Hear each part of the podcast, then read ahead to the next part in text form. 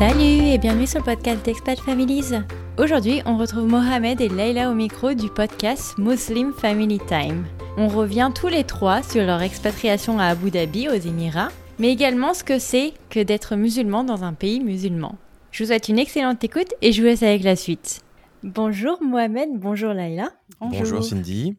Merci de prendre un peu de temps pour venir témoigner sur le podcast. Bah écoute, ça nous fait plaisir.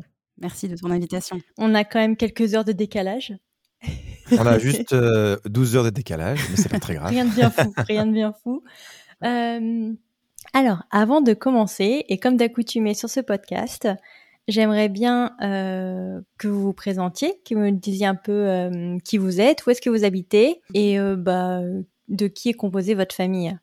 Alors, moi je m'appelle Laila, on vit actuellement à Abu Dhabi. On est expatriés maintenant depuis 12 ans à Abu Dhabi.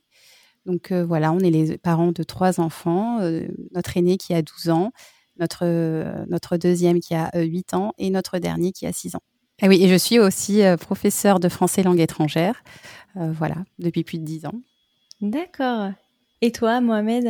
Moi, Mohamed, je suis responsable grand compte dans une société à Abu Dhabi qui s'occupe de protéger les travailleurs sur les sites industriels, sites pétroliers, sites de construction. Et comme vous pouvez l'imaginer, il y a beaucoup de gens qui ont besoin d'équipes en protection, notamment après, au Qatar. Oui, voilà, j'avais parlé à Dubaï, je ne sais pas ce qu'il en est à Abu Dhabi. Et d'ailleurs, ça me fait donc du coup très plaisir de vous parler parce qu'on entend souvent parler de Dubaï, très peu d'Abu Dhabi. C'est vrai.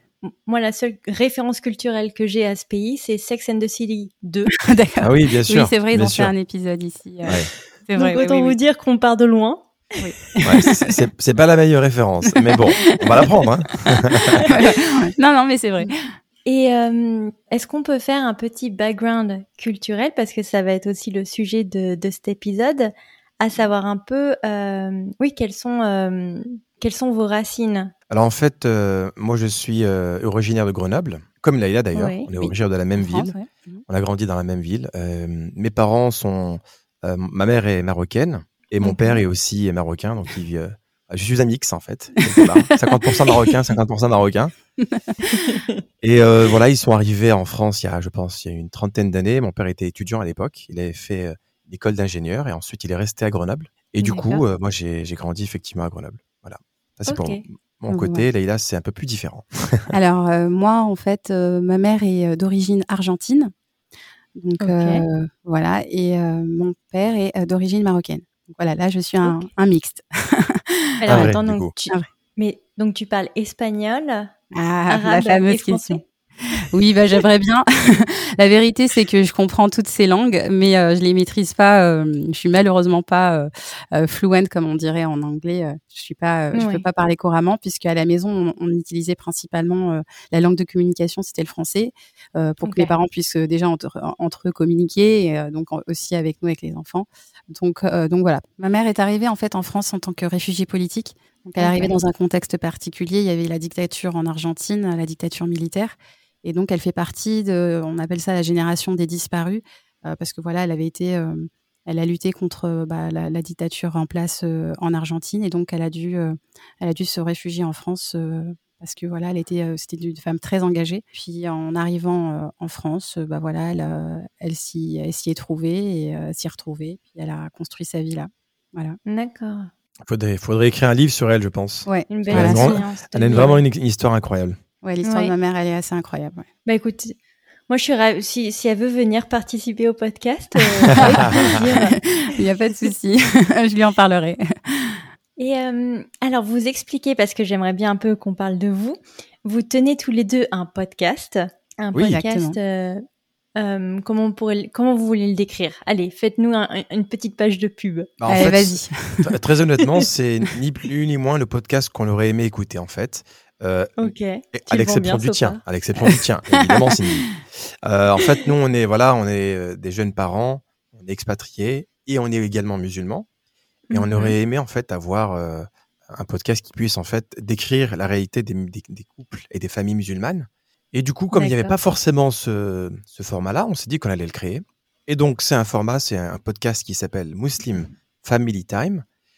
C'est, on va dire qu'on parle de sujets qui sont essentiellement liés à la famille, au couple. Donc, on parle de relations de couple également. Mais en même temps, avec un petit côté fun, un petit côté accessible pour que chacun puisse en même temps passer un bon moment. Et en même temps, qui s'adresse aux musulmans ou pas, parce que la vérité, on a des retours de personnes qui sont pas forcément musulmanes et qui s'y retrouvent aussi. Alors, c'est vrai que nous, on fait quand même certaines références religieuses dans notre podcast, mais vraiment, ils s'adressent à tout le monde. Finalement. C'est des références universelles. Honnêtement, voilà, quand on parle de religion, généralement, c'est du bon sens, quoi, si tu veux. Et on a beaucoup d'auditeurs, je suis d'accord avec toi, Laila, qui sont pas forcément musulmans et qui disent qu'ils adorent nous écouter. Donc, très honnêtement, faut être ouvert d'esprit. Et je suis persuadé que si on s'adresse à la communauté juive ou chrétienne, ça sera exactement le même contenu, parce que c'est des valeurs qui réunissent en fait tout le monde, tu vois.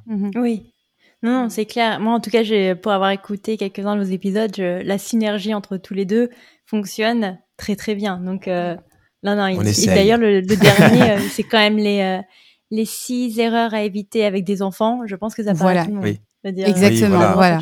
Il n'y a pas de spécificité avec les enfants musulmans, même s'ils sont plus peu plus dissipés.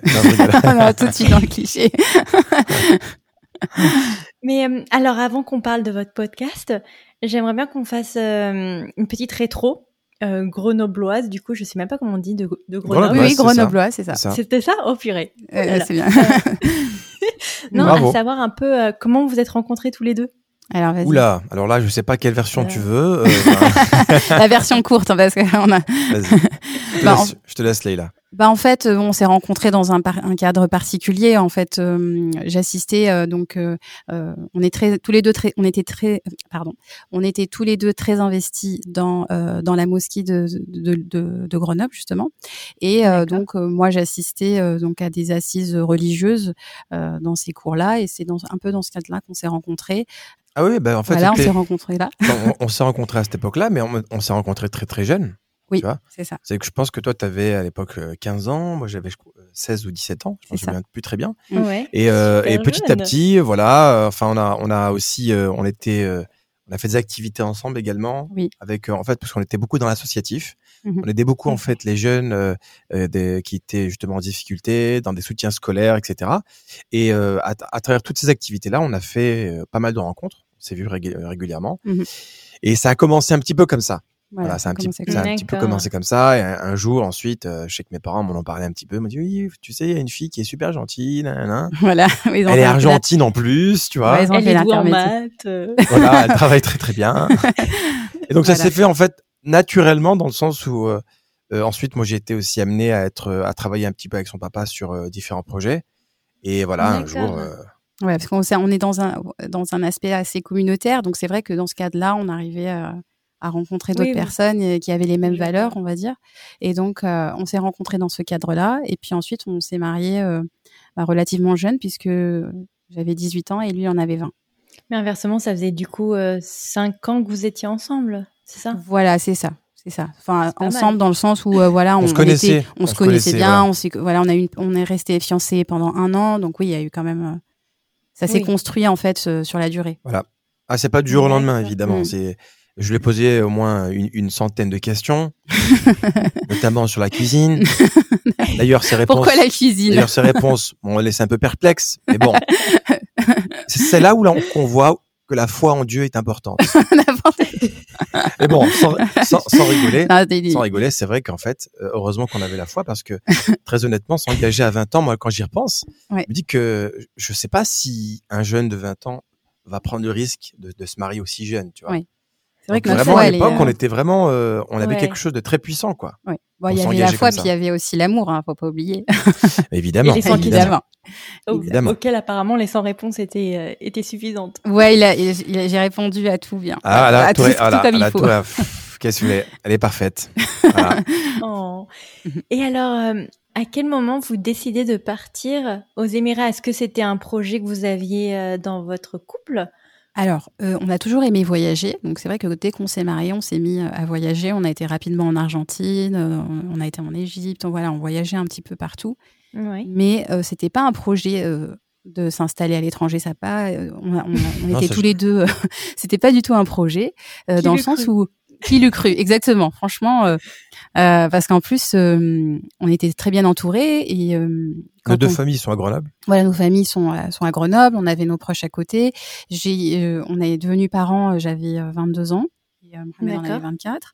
Et du coup, voilà, pour moi, j'allais faire grandir mes enfants entourés de ses grands-parents, de la famille. Donc, je ne voyais pas autre chose.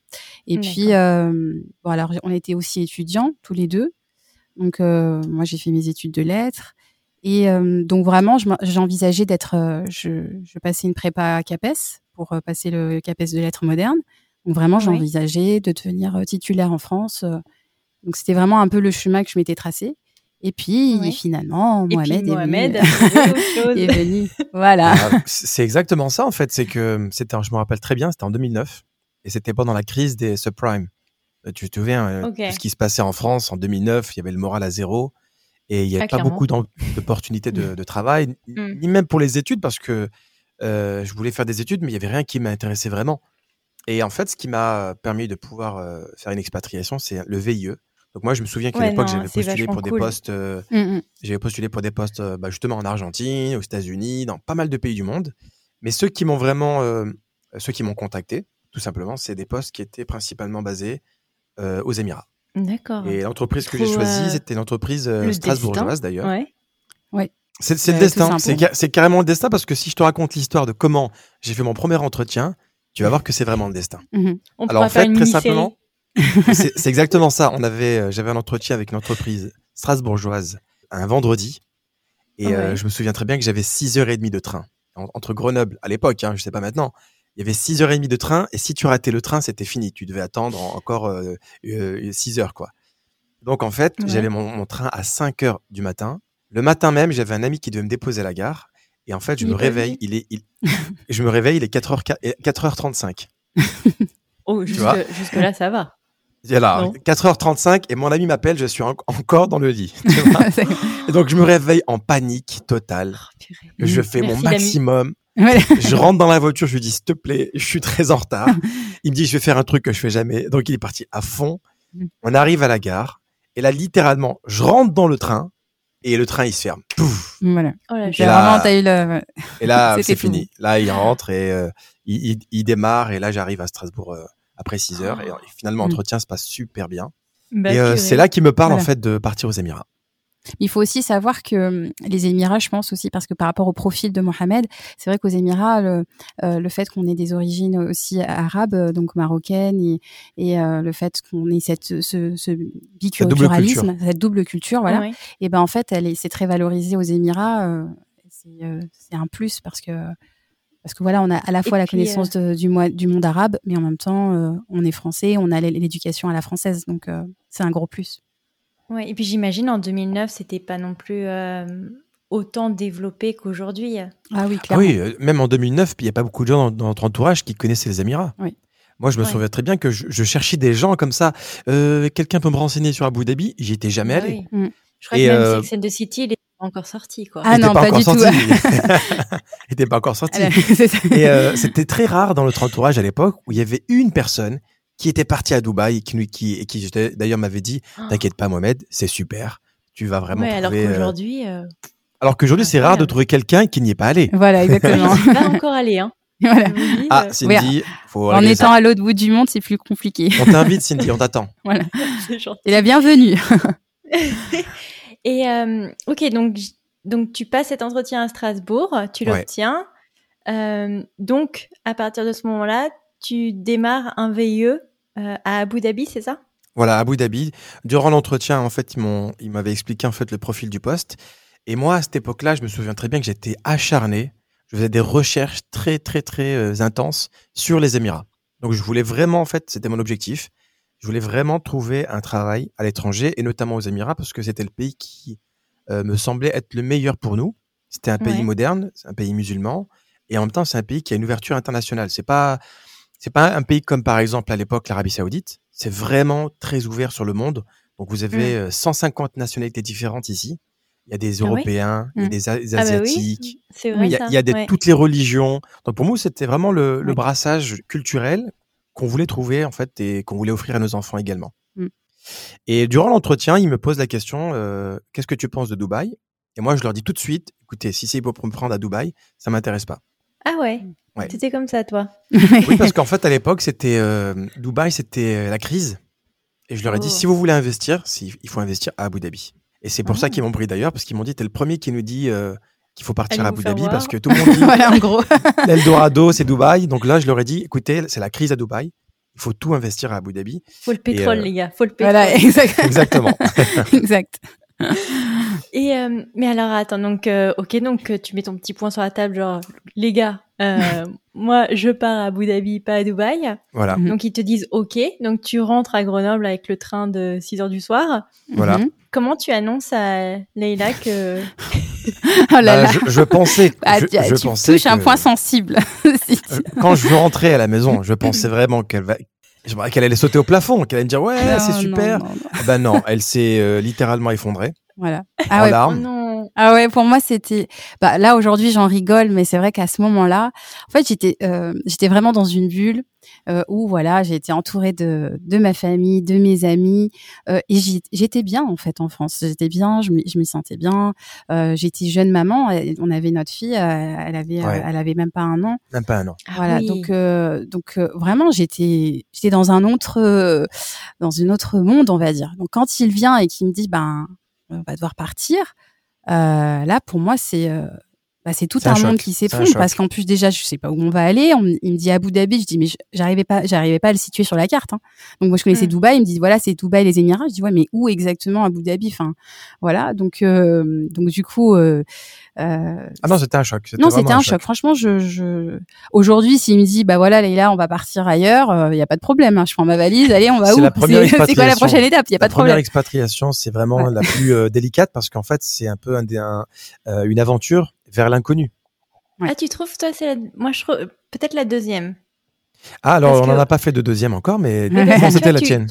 Non, mais parce que tu bultes un peu tu te refais ton petit cocon et c'est pour le redétruire, pour refaire un truc à côté. Ah ouais, mais après, il y a des gens qui arrivent très bien, mais oui, c'est vrai. Mais good for them, quoi. Mais ouais. Enfin, mais alors donc du coup, oui, j'imagine que parce qu'en fait, vous c'était pas partir combien de temps après, en fait, après l'annonce. Bah lui, il devait partir tout de suite, en fait. Il devait partir. Moi, c'était comme ça, Mohamed. Voilà, il devait partir. En fait, j'avais 2 mois de formation. 2 mois de formation. 2 mois de formation à Strasbourg. D'ailleurs, à Strasbourg en lui-même, c'était une bonne expatriation. Voilà. Non, mais c'est vrai. Pour moi, sortir de Grenoble déjà là-bas, c'était une expatriation. Donc, quand je suis arrivé à Strasbourg. Moi, attendez, j'adore Strasbourg. Franchement, j'ai découvert des gens incroyables là-bas. Ils sont vraiment particuliers. C'est vrai, par rapport à. Non, mais c'est vrai, ils sont chaleureux. C'est des gens. Voilà. C'est des gens chaleureux. C'est des gens. Ils sont un peu froids au début, mais c'est des gens ensuite quand on les connaît, ils sont très très ouverts et très chaleureux. Moi, j'ai beaucoup apprécié. Leur influence germaine. Ouais, c'est ça. Exactement. Même la nourriture, elle est influencée. Donc, il y a vraiment une connotation très germanique que j'ai beaucoup appréciée. Et ensuite, après les 2 mois de formation. J'ai été en Arabie Saoudite pendant 15 jours et ensuite à Abu Dhabi.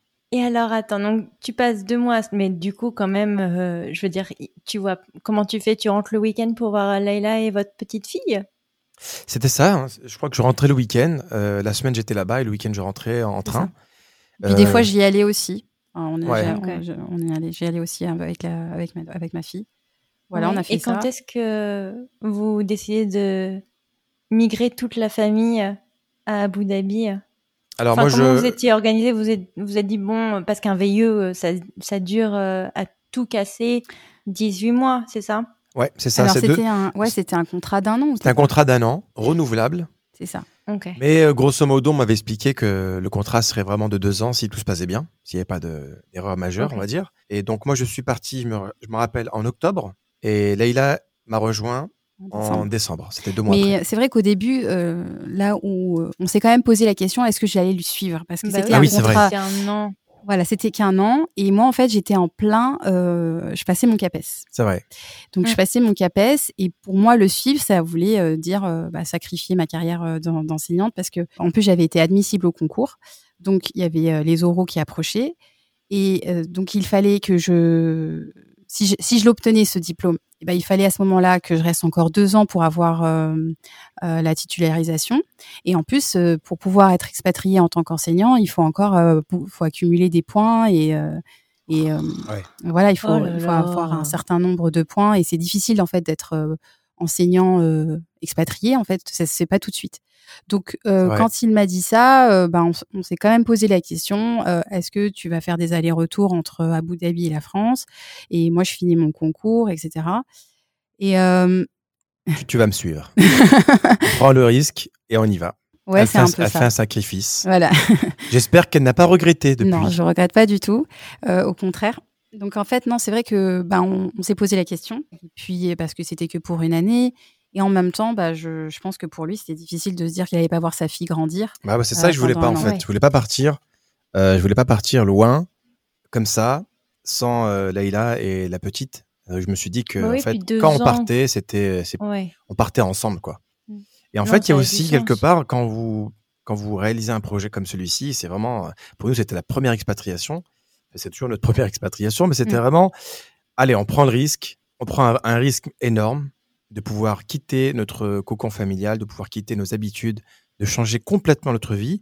Et ce changement-là, on le fait à deux. Et pour nous, je pense que c'était très important qu'on puisse le faire ensemble parce que je me voyais pas déjà partir tout seul là-bas, rester comme ça. Comme un célibataire, entre guillemets. Il y a des personnes qui sont capables de le faire. Moi, je pense qu'on n'était pas capable de le faire. Ouais. Donc, nous, on a vraiment décidé de rester ensemble. Au pire du pire, c'est que 2 ans et vous étiez jeune, quoi. Enfin, tu me disais, vous aviez quoi dans 24, 25 ans ? Voilà, moi, j'avais 25 ans. Laila, elle en avait 23. On s'était dit que même au final, même si ça ne continue pas après 2 ans, on aurait quand même suffisamment d'expérience pour retrouver un travail quelque part. Oui. Parce que les Émirats, c'est aussi un pays où il y a beaucoup d'opportunités de par en fait la structure de leur système économique, c'est que c'est très facile de défaire un contrat de travail. On peut se faire virer du jour au lendemain. Par contre, retrouver un travail, c'est également très facile. C'est un peu calqué sur le modèle américain. Hein. Oui, il se cale sur le... c'est ça. Alors qu'en France, généralement, quand on a un CDI, c'est plutôt sécurisant. Mais pour retrouver un travail, ça prend énormément de temps parfois. Oui. Laila, du coup, dans quelle optique tu te mets, toi, à te dire, manifestement, je vais laisser de côté ma carrière, je vais me focaliser sur ma fille. Je pars dans cette optique-là, mais en même temps, je pars dans l'optique où en me disant, je vais essayer de trouver du travail sur place en tant qu'enseignante et continuer mes études en parallèle. Et c'est ce que j'ai fait. Il y a beaucoup de... En fait, aux Émirats, les gens parlent principalement anglais. Ça allait être ma question, justement. Voilà. Les gens ne parlent pas français. Ils parlent pas français. Ils ne parlent pas arabe, forcément, parce qu'on se dit, on est aux Émirats, est-ce que si je parle arabe, ça va m'aider ou pas ? Non, pas du tout. Très honnêtement, l'arabe, c'est un plus, mais ce n'est pas une nécessité. Vous pouvez passer toutes vos journées à parler que anglais et tout le monde vous comprendra, parce qu'ici, comme j'ai dit encore une fois, c'est 80% ou même 85% des gens sont des expatriés. Oui. Donc, quand vous parlez anglais, quand vous parlez arabe, la troisième langue qui vient naturellement ici, c'est le français. Ah, sympa. Et alors, attendez, donc du coup, quand vous arrivez à Abu Dhabi, comment ça se passe pour vous ? Est-ce que c'était à la hauteur de vos expectations ou comment ça s'est passé ? J'avais passé en fait 15 jours en Arabie Saoudite. J'étais déjà très, très content de ce que j'avais vu parce que c'était différent, c'est des grandes infrastructures, ça change de Grenoble. Hein ça change, c'est pas la même chose. Ouais, ça c'est sûr. Et quand j'arrive à Abu Dhabi, là je suis émerveillé, très honnêtement. Ouais. Déjà parce qu'Abu Dhabi c'est très très vert, il y a énormément d'arbres. Oui. C'est plus vert que Dubaï, oui. Il y a énormément de palmiers. C'est un peu sablé, mais... Non, il y a du sable, mais ça reste... C'est-à-dire que dans la ville, quand on circule dans la ville, vous allez voir, on voit beaucoup de verdure quand même. Il y a beaucoup de palmiers, beaucoup de... dans la ville. Après, évidemment, quand on sort un peu, forcément, on est dans le désert. Mais, et la particularité d'Abu Dhabi, ça je le dis aux gens qui nous écoutent, c'est que, à Dubaï, il n'y a pas d'îles. Il n'y a que des îles artificielles. Ils ont construit beaucoup d'îles artificielles pour créer des parcs aquatiques, des palmes. Si vous avez connu déjà la palme, il y a une île en forme de pale. Celle-là, elle est artificielle. Maintenant, à Abu Dhabi, il y a plus de 200 îles naturelles. Et quand je suis passé en avion, la première fois que j'ai atterri à Abu Dhabi, j'ai vu en fait toutes ces îles avec des eaux turquoises et des arbres qui poussent dans l'eau. C'est des mangroves qui poussent dans l'eau. Et je me suis dit, est-ce que je ne suis pas aux Maldives ? Où j'avais vraiment cette impression, sans exagérer. Oui, parce que vraiment, il y a le Grenoble. Ah oui, clairement. Sans compter les infrastructures, etc. Donc, c'est plusieurs îles qui sont connectées les unes entre elles. Et ça fait vraiment... Ça change beaucoup de ce que j'avais pu voir auparavant. Et ça donne surtout un charme à la ville et une authenticité que j'aime beaucoup, moi, justement, à Abu Dhabi. C'est qu'on se sent tout de suite chez soi. C'est pas, il n'y a pas de grands buildings, il n'y a pas des choses, enfin, c'est pas, ça ressemble pas, en fait, à des grandes villes industrielles. C'est vraiment quelque chose, c'est une ville à taille humaine. Et c'est surtout une ville qui a su garder son authenticité, son histoire. Et vous allez pouvoir circuler dans Abu Dhabi et trouver des marchés traditionnels. Vous pouvez tout à fait trouver ça. Vous pouvez prendre un bateau et aller pêcher à 2 heures de la côte et voir des dauphins, par exemple, parce que justement, ça a été préservé. L'écosystème de la mer n'a pas été changé comme à Dubaï. Tout a été préservé pour qu'en fait, y a des îles où on peut même trouver des tortues qui viennent pondre leurs œufs parce que c'est encore vraiment authentique et naturel, quoi. Tu le vends bien, hein. Il devrait peut-être t'engager à l'office du tourisme. Voilà, alors déjà, Mohamed, de base, il vend tout bien. Non, c'est son métier. Quand je parle avec le cœur, déjà, ça, c'est sa personnalité. Tu vends des parapluies à Abu Dhabi, Mohamed? Il peut tout vendre. Franchement, il peut tout vendre. Vraiment, c'est... Des parapluies, pas encore. Mais il y a la clim ici. C'est son truc. Franchement, je lui dis, t'as bien choisi ton métier. T'es vraiment dans ton domaine parce que. Merci beaucoup. Voilà. Non, mais c'est vrai. Mais après, moi, de ce que j'ai compris, c'est que c'était un. Je sais pas si j'ai envie de dire ville ou état parce que j'arrive pas trop à comprendre la partie économique. Enfin, la façon dont c'est structuré le gouvernement là-bas. Ah, c'est plusieurs états en fait. C'est strict. C'est ça. Strict dans quel sens? Voilà, faut savoir, ouais. Il y a une police religieuse qui est quand même assez rigoureuse. Ça, c'est une très bonne question. La police religieuse n'a jamais existé aux Émirats. Ouais. Elle a existé en Arabie Saoudite. D'accord ? En Arabie Saoudite, pendant très longtemps, il y avait une police en fait qui venait vous rappeler à l'ordre pour aller faire la prière, pour si pour vous vous habillez d'une certaine manière. Des tenues vestimentaires, oui. Moi, j'ai été refusé de rentrer dans un centre commercial parce que j'étais célibataire. Il y avait un centre commercial qui était réservé aux familles. Donc, il fallait que je rentre avec ma sœur ou ma femme, il n'y a pas de problème. Mais si je rentrais tout seul, ce n'était pas autorisé. Maintenant, l'Arabie Saoudite, depuis il y a à peu près 5-6 ans, a complètement changé. Ils ont fait un virage à 180 degrés. Il y a des concerts de musique. Il n'y a plus de police religieuse.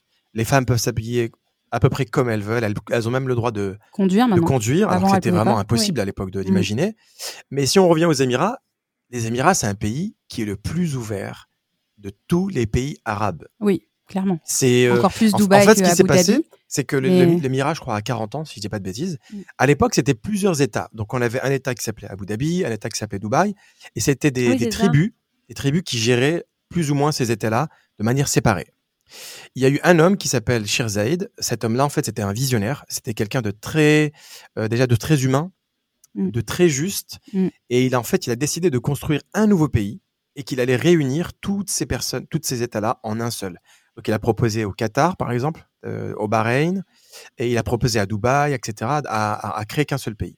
Le Qatar et Bahreïn ont dit non, et donc il restait 7 États qui ont créé donc les Émirats arabes unis. Donc, c'est des Émirats, voilà. Émirats. Voilà, c'est pareil. Bah écoutez, j'en irai moins bête ce soir. Hein. Voilà. Non, il n'y a pas de police religieuse du tout à Abu Dhabi. Donc, c'est très ouvert. C'est vrai qu'à Dubaï, il y a beaucoup plus, c'est quand même une ville beaucoup plus grande, donc il y a encore plus d'expatriés. On va dire qu'à Abu Dhabi, c'est plus traditionnaliste, mais pas d'un point de vue religieux, c'est-à-dire que on va rencontrer plus facilement des locaux à Abu Dhabi. Donc, quand je dis traditionnaliste, c'est-à-dire que ça, c'est plus en lien avec la culture, plus que le côté religieux. Ouais. Donc, il y a beaucoup plus de locaux. Vous pouvez, par exemple, à Dubaï, rester une semaine de vacances sans voir un seul local, en fait. Parce que c'est vraiment presque que des expatriés du monde entier. Alors qu'à Abu Dhabi, vous allez plus facilement rencontrer des locaux dans les centres commerciaux, dans la rue, etc.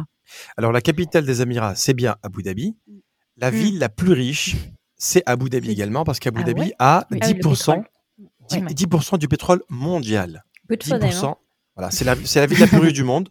Et c'est également, en fait, la ville la plus sûre du monde. Oui. Pourquoi ? Parce qu'aux Émirats, c'est très, très strict par rapport à ça. Si vous faites une bêtise... Donc, c'est pas la police religieuse, c'est la police tout court, en fait. C'est la police tout court. Il y a une caméra par habitant, c'est ça ? Beaucoup de caméras. C'est un peu comme Singapour, en fait. C'est un peu, c'est comme des Émirats comme ça, des pays comme ça, où la sécurité, elle est très, très forte. C'est plus dans ce sens-là, oui. Parce que police religieuse, il n'y a pas. Mais oui, la police tout court, oui. Ça, c'est vrai qu'on est... Il y a des gens qui peuvent se faire expulser du pays sans ne plus jamais revenir s'ils font une bêtise. parce qu'en fait, c'est un système qui ne donne pas, en fait, qui ne fait pas de place à l'insécurité. Donc, par exemple, Lucie, quand on est arrivé, Laila, en fait, elle pouvait se balader le soir à... ça va. Mais elle peut se balader le soir dans la rue, dans n'importe quelle rue d'Abu Dhabi. Oui, on a vraiment, même à minuit, toute seule, il n'y a aucun risque. Ouais. Elle n'a même pas le sentiment d'avoir peur. Non, je ne connais pas ce sentiment d'avoir... à part d'aller en France, où on fait un peu attention à son sac ou des choses comme ça. Si on prend des métros... si on va à Paris, par exemple, les transports en commun, etc. Ici, vraiment, on n'a pas... on n'a pas du tout ça. Donc, par exemple, avec mes amis, on sort le soir, on reste très tard et on rentre et on sait qu'on n'aura aucun souci. On peut laisser même la voiture ouverte. On peut laisser même la voiture avec le contact. On sort dans un magasin, on laisse la voiture pendant, 10 minutes, 5 minutes. Il n'y a aucun risque. Qu'elle soit à voler ou quoi. Plusieurs fois, j'ai perdu mon portefeuille et les gens m'appellent pour me le redonner. Plusieurs fois. Oui. Et ça, c'est un. Si on oublie un portefeuille à un endroit, soit on retourne sur nos pas et on va le retrouver, soit quelqu'un va nous contacter pour nous dire il est là. Combien de fois on a perdu nos enfants? Quelqu'un nous a appelé pour nous dire vous avez perdu votre fils, il est là. Parents indignes, non, quand même. Il fallait la touche d'humour de Mohamed. Il faut le prendre avec beaucoup de second degré. Mais alors. Donc, comment vous vous organisez une fois que vous arrivez sur place, notamment, Laila, si toi, tu arrives à trouver un travail, j'imagine que la petite, vous devez bien faire garder. La mettre quelque part, vous n'allez pas la laisser dans la voiture au milieu de la vue. Alors, donc déjà au début, moi, j'ai eu quand même, j'ai pas travaillé tout de suite. Hein, je vais dire que pendant 2-3 mois, il a fallu pour moi m'acclimater. C'était vraiment pas évident. Parler anglais. Voilà, et parler anglais, ça c'était... Je me souviens très bien, parfois, elle recevait des appels et elle me donnait le téléphone. Je disais, non, je ne peux pas répondre. Parle-toi, j'arrive pas. En vrai, c'est compliqué le téléphone, parce que tu peux pas... Tu n'as pas un visage pour essayer de deviner l'émotion de la personne, de savoir, de lire sur ses lèvres. Et puis en plus, ici, on a beaucoup d'accents, en fait. Il y a les Indiens, il y a des... ceux qui nous... L'accent arabe, l'accent indien, l'accent... Donc, en fait, quand on apprend l'anglais ici, c'est même pas l'anglais qu'on va entendre aux États-Unis ou en Angleterre. Il y a un seul accent pour tout le monde, le même. Là, c'est... j'arrivais pas à comprendre. Je disais, mais c'est pas possible. On avait même des professeurs d'anglais qui venaient ici, qui ne comprenaient pas ce que la réceptionniste en fait lui disait, parce que elle parlait avec un accent indien, et pour lui, qui est un professeur d'anglais pourtant, j'arrive pas à comprendre. Oui. Voilà. J'arrive pas à comprendre ce qu'elle me dit. Et puis il y a les Philippins aussi, il y a beaucoup de Philippins ici, donc il y a l'accent asiatique aussi. Alors anglais asiatique, anglais indien, anglais. Il y avait aussi ceux de l'Europe de l'Est qui aussi ont leur accent. Donc apprendre l'anglais dans ce contexte-là, franchement, j'étais. Eux, ils doivent se dire la même chose de toi avec ton accent français. Et oui, moi avec mon accent français. Ah oui, because I don't have it, it's not possible. Make it. Non, je le dis de toute façon, mais ça les rassure. En fait, pour moi ici, d'avoir l'accent français, c'est vraiment un plus. En plus, je suis prof de français, donc ils sont tous contents d'entendre mon accent français. Même si j'essaye de le cacher un peu, ça marche pas. J'essaie, des fois, je suis fière de moi, mais on me dit non, on sait que t'es français. Les gens adorent l'accent français. Ouais. Alors, je sais pas s'il y a beaucoup d'expatriés qui vous écoutent, mais l'accent français a une cote assez incroyable, parce que même moi, tu vois, avec 12 ans aux Émirats maintenant, j'essaye au maximum de le cacher. Et il y a quelques fois, dans certaines situations où j'étais, par exemple, quelques fois, je suis en contact avec des directeurs, etc. Et quand j'ai mon accent français, ça te donne tout de suite un peu plus de crédibilité, bizarrement. C'est étrange. Hein. Et les gens te disent, mais j'adore votre accent français. Voilà. Ah ouais, really? Oh thank you very much.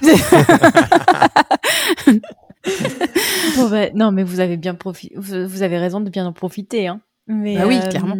Oui, alors donc du coup, comment ça se passe pour la petite ? Donc du coup, au début, je travaille pas, j'ai mis un peu de temps à m'adapter au pays, etc. Et donc, j'ai commencé d'abord à chercher des cours pour moi, des cours d'arabe, je voulais apprendre un peu l'arabe, etc.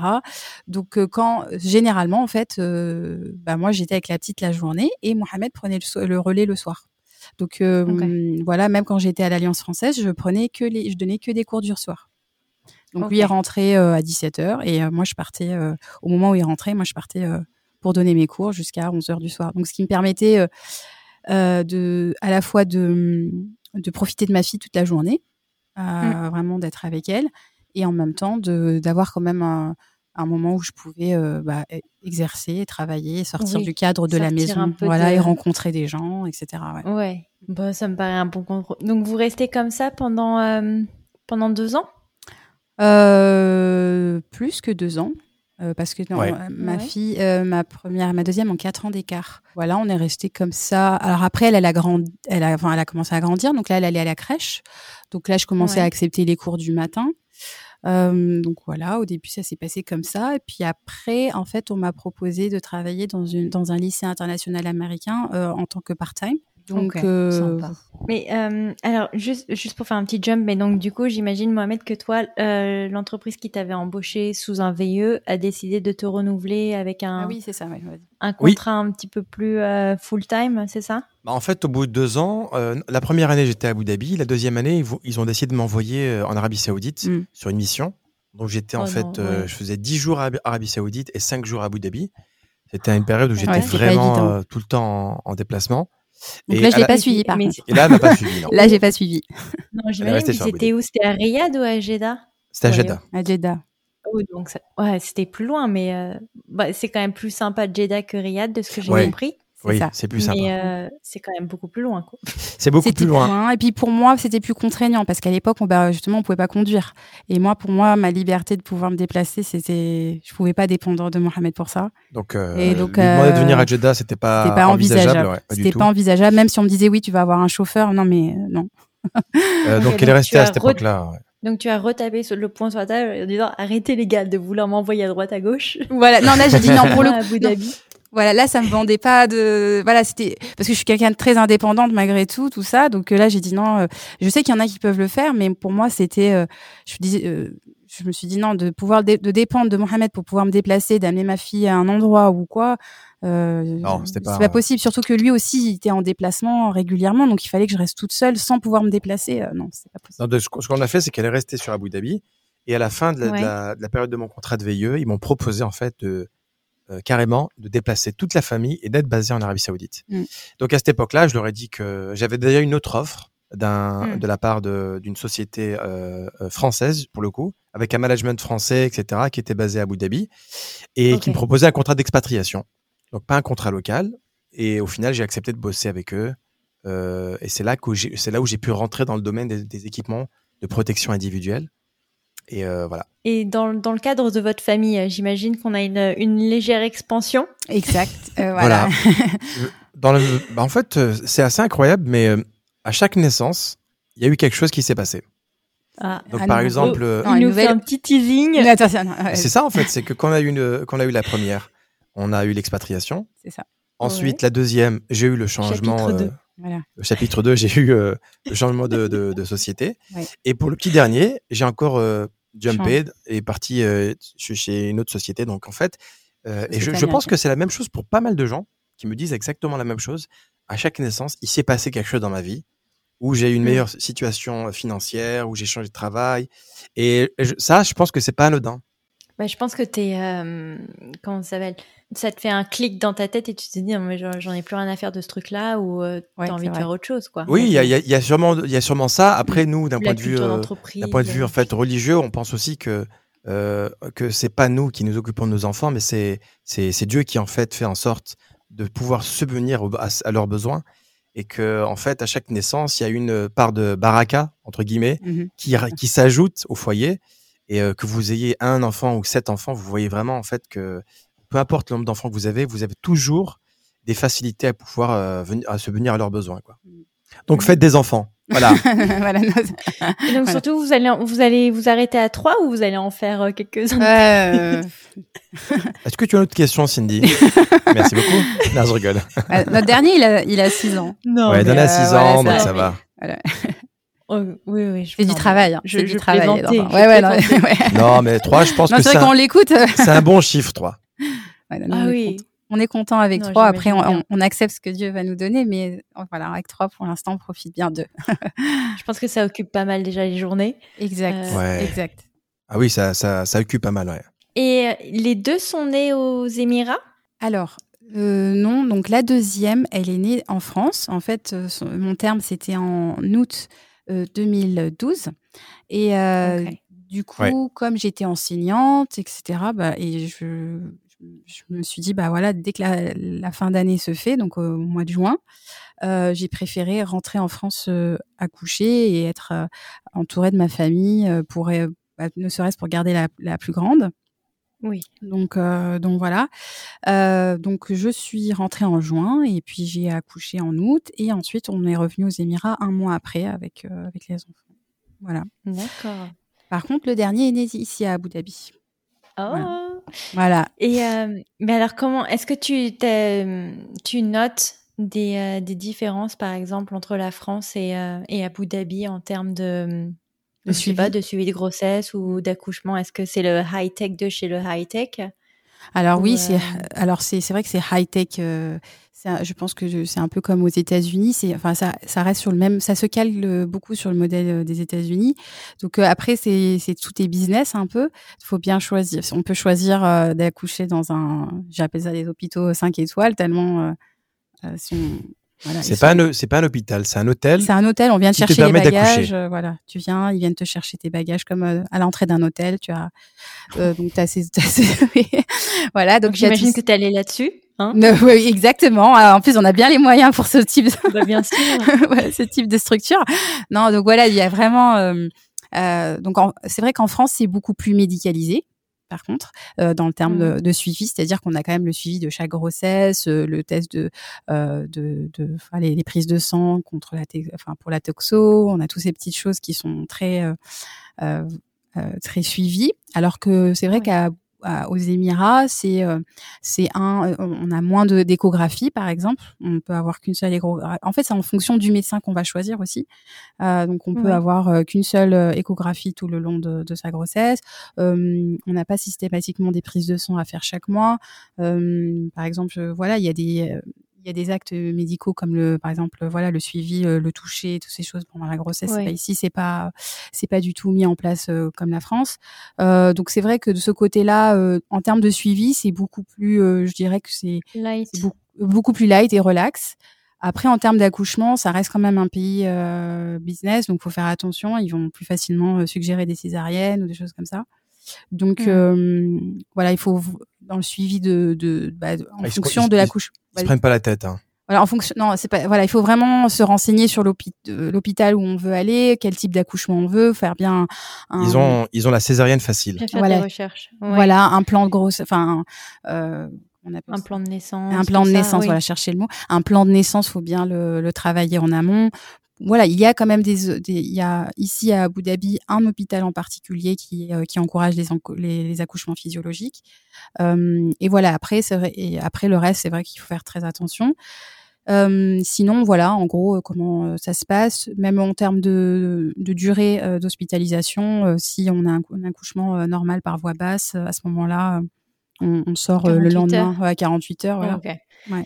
Si c'est ton troisième, oui, je pense qu'ils te font partir sous les 12 heures. Oui, voilà. Et même en tant que césarienne, c'est 48 heures, je crois, pour la césarienne. Et voilà, 12 heures pour un accouchement par voie basse, c'est très rapide. Ouais. Oui, bon, ils se calquent comme ici, quoi. Oui, c'est ça. Mais par contre, c'est des assurances privées, j'imagine. Il n'y a pas de sécurité sociale comme en France, par exemple. Alors en fait, l'assurance, ici, c'est notamment lié avec l'entreprise dans laquelle vous travaillez. Ah, donc c'est vraiment comme aux US. Ouais, c'est comme pareil. Aux États-Unis. Ouais, si vous avez une assurance, c'est top. Vous êtes remboursé, vous avez des soins qui vont être pris en charge, soins dentaires, etc. L'accouchement a été pris en charge par l'assurance que j'avais à l'époque. Et en fait, ici, c'est une condition sine qua non. Pour chaque travailleur, pour chaque personne qui travaille aux Émirats, elle ne peut pas avoir son bien de résidence sans assurance. D'accord. Même si c'est l'assurance qui couvre pas beaucoup de frais, il faut absolument que vous ayez une assurance. Et donc ici aussi, l'avantage de travailler aux Émirats, c'est que chaque personne qui se trouve aux Émirats a un travail. Okay. Si vous êtes soit résident, soit vous êtes touriste, il n'y a personne qui n'a pas de travail. Pourquoi ? Parce que lorsque vous perdez votre travail, vous avez un mois pour quitter le territoire. Ouais. Voilà. Et ça, c'est la vraie différence avec d'autres pays. En fait, c'est qu'ici, il n'y a pas la place, il n'y a pas de chômage. En fait, si vous n'avez pas de travail, donc, pas merci, à te faire virer, au revoir. Quoi. Ouais, voilà. Ouais. Si on se fait virer, en fait, on a un mois pour rapidement rebondir. Mmh. Ce que beaucoup de Français font, c'est qu'en fait, au bout d'un mois, ils reviennent en tant que touristes et là, ils recherchent un travail. Et alors, est-ce qu'ils se calquent aussi aux États-Unis en termes de congé parental, c'est-à-dire tu n'en as pas? C'est ça. Non, il y en a. Il y en a. 20 jours. Non, c'est 40 jours. 40 jours. Pour la femme ou pour la femme, ouais. 40 jours pour la femme. Ah, d'accord. Et pour les hommes, il n'y en a pas. Hein. Bah, purée. Voilà. Mais qu'est-ce que t'en fais de ton enfant après 40 jours, même en tant que femme ?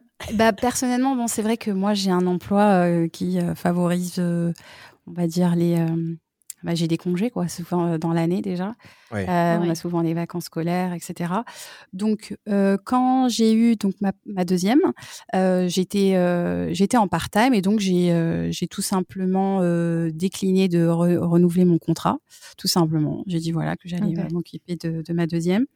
Et puis après, ils m'ont rappelé quand elle avait 1 an. Donc là, bah, j'avais la grande qui était à l'école avec moi. Et la deuxième qui était en crèche. Donc, quand je l'ai laissée quand elle avait 1 an. Parce que voilà, j'ai allaité tous mes enfants. Donc, c'est vrai qu'avant, pour moi, ce n'était pas envisageable. Pour mon troisième, eh ben, c'est pareil. Après, quand j'ai su qu'on allait se lancer dans l'aventure d'un troisième, eh bien, j'ai annoncé à l'école que j'arrêtais. Et donc, ils m'ont laissé, par contre, ils m'ont dit « Ok, mais on veut absolument que tu reviennes. » Donc, ils m'ont laissé, ils m'ont dit « Voilà, reviens d'ici 6-7 mois. » Et alors, c'était trop tôt pour moi. Donc, j'ai pu négocier encore 1 année, en fait. Donc, vraiment, j'ai pu négocier en leur disant... Mais c'était en congé sans solde. Oui, c'est sans solde, ouais, bien sûr. Bon, solde, pas de bras, évidemment. Pas de chocolat. Hein. Voilà, exactement. Ah oui, là... Voilà, pas de bras, pas de chocolat, c'était ça. Donc, c'était sans solde. Donc, c'est vrai que j'ai pu à chaque fois concilier. Et c'est vrai qu'aussi l'école où je travaille m'a beaucoup facilité pour pouvoir revenir. On les aime, ce type d'employeur, c'est quand même assez agréable. Hein. Oui, mais voilà, ma place m'attendait, quoi. Et on n'avait pas de nanny tout le long, hein. Non, pendant 9 ans, on n'a pas eu de... On n'a pas eu de nanny, hein. Pendant 9 ans, en fait. Oui, mais bon, ça te permet de contrebalancer. Donc, c'est ça. T'as pas de salaire, mais t'as pas de nanny. Pas de bras, pas de chocolat. C'est ça, voilà, exactement ça. Donc, pendant 9 ans, en fait, j'ai pu ne pas faire appel à de l'aide extérieure, on va dire. Ouais, bon, c'est quand même énormément de boulot pour toi, mais j'imagine que tes enfants te le rendent bien. Ouais. Et mais par contre, de ce que j'ai compris, c'est quand même la vie est extrêmement chère. De ce que j'ai compris, au moins à Dubaï, je pense que c'est quand même pareil pour Abu Dhabi. C'est encore plus cher à Abu Dhabi. Bah, purée. Mm-hmm. Parce que donc du coup, comment vous arrivez à joindre les deux bouts sur un seul salaire, enfin, j'imagine que c'est quand même assez compliqué, quoi. Ce qui va coûter le plus cher, très honnêtement, c'est le logement. Le décaire. Et ça, oui, c'est le logement qui coûte très très cher à Abu Dhabi comme à Dubaï. Ensuite, vous avez l'école des enfants, qui est aussi un sacré coût. Mm. Et le reste, après, très honnêtement, le reste, c'est pas très cher. Hein. Enfin, après, ça reste raisonnable. Les vêtements, la nourriture, etc. C'est pas les activités. Bon, c'est normal, mais on va dire que le logement et l'éducation, c'est la chose la plus chère aux Émirats. Mais après, voilà, ça fait partie de son package. Donc, mais les salaires sont aussi construits en conséquence. C'est que vous avez des sociétés en fait qui vous proposent directement dans chaque salaire, il y a des packages. Il y a une housing allowance qui est justement un package pour l'appartement, et ils vous donnent aussi un package pour l'éducation des enfants. Bon, toutes les entreprises ne font pas forcément ça, mais la mienne en l'occurrence, elle me payait une partie de l'éducation des enfants, et c'est ça qui m'a permis justement de pouvoir inscrire la grande dans une école américaine au départ. Oui, parce que j'imagine qu'il y a quand même des écoles locales. C'était votre choix de la mettre dans un cursus international ? Bah, on s'est vraiment posé la question dès le départ. On ne savait pas forcément quoi faire. La mettre dans une école française, dans une école américaine, même dans une école arabe, on s'est posé la question. Il y a l'école arabe, en fait, il y a plusieurs cursus ici. Il y a le cursus aussi british, il y a aussi le cursus américain. Il y a le cursus IB aussi, donc bac international. Donc, il faut choisir l'école, c'est un vrai casse-tête. Donc, pour moi, il était évident que nos enfants, il fallait qu'ils parlent anglais, qu'ils bénéficient des avantages de vivre ici. Donc, on l'a mis tout de suite dans le système américain, en fait, d'abord, parce qu'on n'avait pas une... En fait, l'école où j'enseigne... elle propose les deux cursus, le cursus IB et le cursus américain. Et donc, du coup, on l'a mise là pour qu'elle apprenne l'anglais. Donc, elle a suivi le cursus IB. Elle a quand même fait, après, en CP, CE1, on l'a rebasculée dans le système français. Mais d'elle-même, elle nous a dit qu'elle ne voulait pas rester. Mais elle nous a dit qu'elle ne voulait pas rester. Voilà. Non. Bah, en fait, elle était dans une école américaine où il y avait 5 tables avec un travail en groupe. Et chacun se levait, chacun parlait. Il y avait vraiment une sorte de créativité que j'avais vue. Chaque enfant discutait avec un autre groupe, etc. Donc, il y avait une sorte d'énergie, quoi. Et quand elle a basculé dans le système français, c'était des tables devant le professeur, chacun en rang, comme ça. Oui. Et pour parler, il fallait lever la main. Donc, ouais. Bon, la pauvre, elle m'a dit, écoute, moi, c'est pas comme ça que je veux. En fait, je me rappelle, l'enseignante, la maîtresse, elle nous disait souvent, voilà, Nohaïla, notre fille, elle nous disait, voilà, Nohaïla, elle papillonne beaucoup. Et pour moi, quand elle le présentait, c'était quelque chose de négatif. Alors que quand elle était dans le système américain, eh ben, on disait, mais Nohaïla, elle est tout le temps en train d'aider les autres groupes. Alors que dans le système français, on le voyait comme quelque chose de négatif, parce qu'elle devait, quand elle avait fini son travail, elle avait tendance à se lever et à aller aider les autres. Alors dans le système français, c'est pas vraiment envisageable ce genre de choses. Ouais. Donc voilà, elle s'est un peu éteinte. La vérité, c'est qu'elle s'est un peu éteinte. On s'est aperçu que c'était pas forcément, ça lui convenait pas à ce moment-là. Donc voilà, on l'a rebasculée en grade 3, donc en CE1, ouais. CE2. Elle a fait jusqu'au grade 6. Ouais. Dans le système américain, et là elle est retournée dans le système français. Mais système français, dans une école où il y a en fait justement ils associent les deux choses. C'est ça. C'est international et c'est français également. Et dans une classe, on l'a rebasculée parce que après j'étais très contente du système IB et américain pour le primaire. Quand elle a fait sa classe de grade 6, je l'étais un peu moins. Donc du coup, on a vu avec elle, on lui a dit est-ce que ça te dirait de rechanger, parce que là en fait il y avait une nouvelle école qui a ouvert donc justement à Abu Dhabi, qui propose les deux, à la fois le système français, mais les deux bleus cursus. Une classe bilingue quoi. Voilà, une classe bilingue, elle est en classe bilingue, et en fait ça, on lui a expliqué que ça lui permettait d'avoir l'opportunité de choisir ce qu'elle allait faire plus tard, parce que si elle suivait que le système américain, ça allait être plus compliqué pour elle si elle voulait, par exemple, aller en France ou si elle veut aller en Europe. Ça serait plus compliqué si elle s'engageait complètement là-dedans. Et finalement, là, elle a fait donc sa 5e dans le système bilingue, et elle est très, très, très contente. Parce que justement, ils prennent en compte aussi cet aspect socio-émotionnel qu'il n'y avait pas forcément dans le système purement français. Voilà. Surtout en primaire. Surtout en primaire. Parce que nous, en fait, si vous voulez... après, chaque enfant, peut-être qu'il a plus de capacité à s'adapter avec tel ou tel concept, tel ou tel cursus. Mais pour nous, on a vu que nos enfants, ils s'émancipaient beaucoup plus dans le système américain, surtout en primaire. Donc, on a décidé, en fait, de faire la même chose pour tout le monde. La primaire dans le système américain. Et ensuite, rebasculer sur un système français qui associe également des classes, des cours en anglais, donc des classes bilingues, par exemple. C'est ça. Parce que là, je pense que les enfants, au départ, ils ont besoin de jouer, en fait. Ils ont besoin d'être créatifs, de travailler en groupe, etc. Et dans le système français, parfois, je pense que c'est un peu plus rigide et que justement, on n'arrive pas à pouvoir émanciper l'enfant comme il faut. Il y a d'autres cursus qui nous plaisent. Par exemple, le cursus britannique, je l'apprécie beaucoup. Voilà. Après, j'ai fait beaucoup de recherches sur tous les différents types de cursus, mais aussi les prix des écoles ces écoles-là sont tellement bien notées, tellement bien en termes de résultats, en termes de l'infrastructure, etc. Elles sont tellement bien cotées qu'elles sont relativement chères, et ça ne convient pas à notre budget. Oui. Donc on peut j'allais dire, c'est qu'il y a tellement de choix que je crois que le moins cher, ça reste les écoles françaises. Oui, le cursus français. Oui, c'est ça. Il faut quand même reconnaître une chose, c'est que le cursus français est très bon. Au niveau des résultats, etc., ça apporte, c'est parmi les écoles les mieux classées. Mais juste par rapport à cette notion de créativité, de pouvoir laisser l'enfant en fait s'exprimer comme il le veut, je trouve que c'est un peu plus rigide. Voilà, parce que dans les écoles, dans le cursus américain, je vois qu'il y a beaucoup plus de prise de parole, etc. Et ensuite, ensuite collège, lycée, je pense que le cursus français c'est l'un des meilleurs. Pas tout là-dessus. Oui.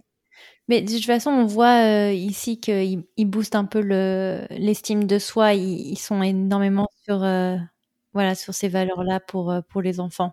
Vu que j'y travaille, je vois bien comment on nous forme pour encourager les enfants, pour être dans cette dynamique-là, en fait. Vraiment dans un climat bienveillant. Parfois, c'est même trop bienveillant. Parce que, nous, on voulait quand même qu'ils nous disent la vérité. On voulait quand même que, par exemple, pour la deuxième, on savait qu'elle avait des petites lacunes. Et on voulait que les professeurs nous disent « Bon, il faudrait peut-être améliorer ça », comme un peu dans le système français. Vous savez, votre fille a ça, ça, ça, ça, qu'il faudrait changer. Voilà. Ouais. En France, c'est cash et on sait que ce qu'ils nous disent, c'est la vérité. Dans le système américain, c'est « She's amazing »,« Oh my God, give her credit ». C'était que des trucs positifs. Et parfois, on n'arrive pas à se dire « Est-ce que c'est vrai ou pas ? Qu'est-ce qu'il faudrait changer ?» Non, c'est vrai. Mais voilà, du coup… c'est moins straightforward, ça c'est, ouais, c'est ça. Sûr. Exactement. Mais il n'y avait pas de cursus du coup local où ils pourraient proposer un double cursus arabe et anglais par exemple? Alors en fait, il y a oui, les écoles publiques, mais elles sont réservées qu'aux locaux. Donc les expatriés ne peuvent pas y accéder.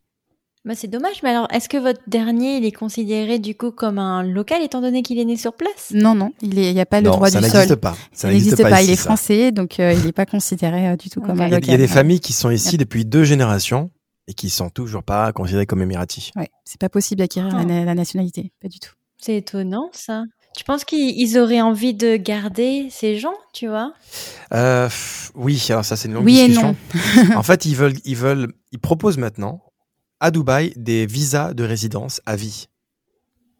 Tu vois ce que je veux dire ? Mais t'es toujours pas citoyen. Mais non, citoyen, non. Donner la nationalité, c'est quelque chose qui va se faire, mais pas tout de suite. Ça va prendre beaucoup de temps. Ils se rendent bien compte que si, en fait, ils veulent tellement préserver leur culture, ce qui est tout honorable, parce qu'ils savent que voilà, s'ils ouvrent cette porte-là entre guillemets, je pense qu'ils ça va se perdre, parce que déjà aujourd'hui, je le vois parce que j'ai des élèves émiriens, il y en a beaucoup qui ne parlent même plus arabe. Qui ne parlent pas arabe parce que ils ont des nannies qui sont pas qui les élèvent, qui ne parlent pas l'arabe. Voilà, c'est les nannies qui les élèvent. Ils viennent dans des écoles américaines, etc. Donc il y a une perte, culturelle qui se fait. S'ils donnent la nationalité à tout le monde, le pays ne sera plus composé d'émiratis. Ah oui, clairement. Des étrangers. Mm. Tu vois ce que je veux dire? Oui, mais bon, après, c'est quand même... on est dans un système international de... Bah, si tu prends l'exemple... Tout le monde se mixe entre nous, quoi. Si tu prends l'exemple d'un pays qui ressemble beaucoup aux Émirats et qui a fait beaucoup appel à l'immigration, c'est Singapour. Singapour a donné la nationalité à beaucoup de personnes qui venaient travailler chez eux. Et je crois que le pays est séparé en 3. Il y a 1/3 de la population qui est chinoise, 1/3 qui est malaisienne et le reste est singapourienne, si je ne dis pas de bêtises. Si on faisait un peu la même chose ici, on aurait une partie qui serait asiatique, une partie qui serait arabe. Mm. Donc, on aurait un vrai pays qui serait totalement multiculturel. Ça serait magnifique, évidemment. Mm. Et ça serait super. Mais si on prend l'exemple sur la France également, la France a donné la nationalité à des gens qui étaient venus de l'immigration, mais c'était une toute petite partie. On est d'accord ? C'était pas la majorité de l'immigration, mais aussi de la population nationale. Je crois que sur 70 millions de personnes en France, je pense qu'il y a peut-être 10% ou 9% qui est d'origine immigrée. Mm. Donc, ça reste relativement minoritaire par rapport à tout l'apport. Alors qu'aux Émirats, c'est 85% d'étrangers. Là, on parle de 85%. C'est énorme. Si on part tous, le pays ne tourne plus. Si tout le monde part, le pays ne tourne plus, clairement. Et c'est pour ça que, moi, j'imagine, en tant que pays, j'aimerais justement garder la main-d'œuvre qui est bonne. Tu vois, c'est vrai. Le souci, c'est que dans leur façon de voir les choses, ils savent très bien que la qualité de vie que les gens ont aux Émirats fera que les gens ne partiront pas. Ils resteront au maximum. Et il y a tellement de gens qui viennent ici pour trouver un travail qu'au final, ils savent qu'ils pourront toujours remplacer cette main-d'œuvre ou ces expatriés par d'autres qui viendront en fait les remplacer. Oui, mais c'est vrai que, comme tu disais, ça a tendance à changer parce que maintenant, ils donnent la nationalité à des personnes qui ont un certain nombre une certaine somme sur leur compte. Et qui payent ta nationalité. Oui, il y a... c'est pas ça, que ça. Ils le font. Non. Les médecins, si, ça commence. Oui, c'est pas que ça. C'est des gens, effectivement, t'as raison. Ouais. C'est des gens qui ont les reins solides financièrement, mais qui ont aussi contribué à faire quelque chose pour le pays. Oui, c'est vrai. Ouais. Donc, il y a un certain nombre de critères. Et c'est des gens qui ont fait quelque chose pour le pays, qui ont rendu du service à l'État, qui ont été exemplaires, etc. Et à eux, effectivement, ils donnent la nationalité. Mmh. Ça, c'est depuis 1 an seulement. Mais Cindy, ça va, je suis persuadé, et pas que pour les Émirats, qu'en fait, un pays comme les Émirats qui veut être constructif sur le long terme va devoir suivre le chemin des pays comme les États-Unis, comme la France, et donner la nationalité à des gens qui le méritent. Et je pense que ça va beaucoup plus s'ouvrir. Décision. Et alors, on a fait un gros mismatch là. Là, c'est pas économique. Non, alors donc du coup, j'aimerais bien rebalancer sur les enfants et sur leur scolarité, et notamment vous à la maison. Du coup, quelle langue vous avez mis en place ? Le français. Le français toujours. On a voulu à un moment donné parler en arabe un peu avec eux, surtout moi en fait, parce que Laila elle parle pas trop arabe. J'ai vu que ça prenait un peu de temps et que Bah, c'est surtout que voilà, il est comme. En fait, je veux vraiment qu'il parle bien français. C'est pas quelque chose de naturel chez toi, donc. Je veux qu'il parle bien français. Et surtout, comme ils sont bilingues, comme ils parlent anglais à l'école, ils ont un peu l'arabe également. Le fait qu'ils parlent français avec nous, c'est important. Sinon, ils vont pas forcément bien l'acquérir, tu vois. Mm-hmm. Ouais. Bah, c'est vrai que bon, bah voilà, comme on est à la, enfin pour moi c'est ma langue maternelle, hein, c'est ma première langue le français, donc je vais parler en français à la maison avec eux et voilà. Et après pour tout ce qui est l'anglais, ils le font à l'école avec leurs amis dans la vie de tous les jours, donc ça marche bien comme ça. Puis ils apprennent aussi l'arabe évidemment. Ok. Bah écoutez, moi ça me fait une belle transition du coup pour essayer de faire un petit axe religion. Mm-hmm. Alors, du coup, je sais que sur un des épisodes que vous aviez fait, vous parliez de l'esprit très communautaire. Et je sais pas pourquoi ce mot est toujours connoté de manière péjorative. Négatif, ouais, c'est ça. Ouais, alors qu'il y a des communautés françaises à l'étranger et il n'y a rien de mal à ça. Exact.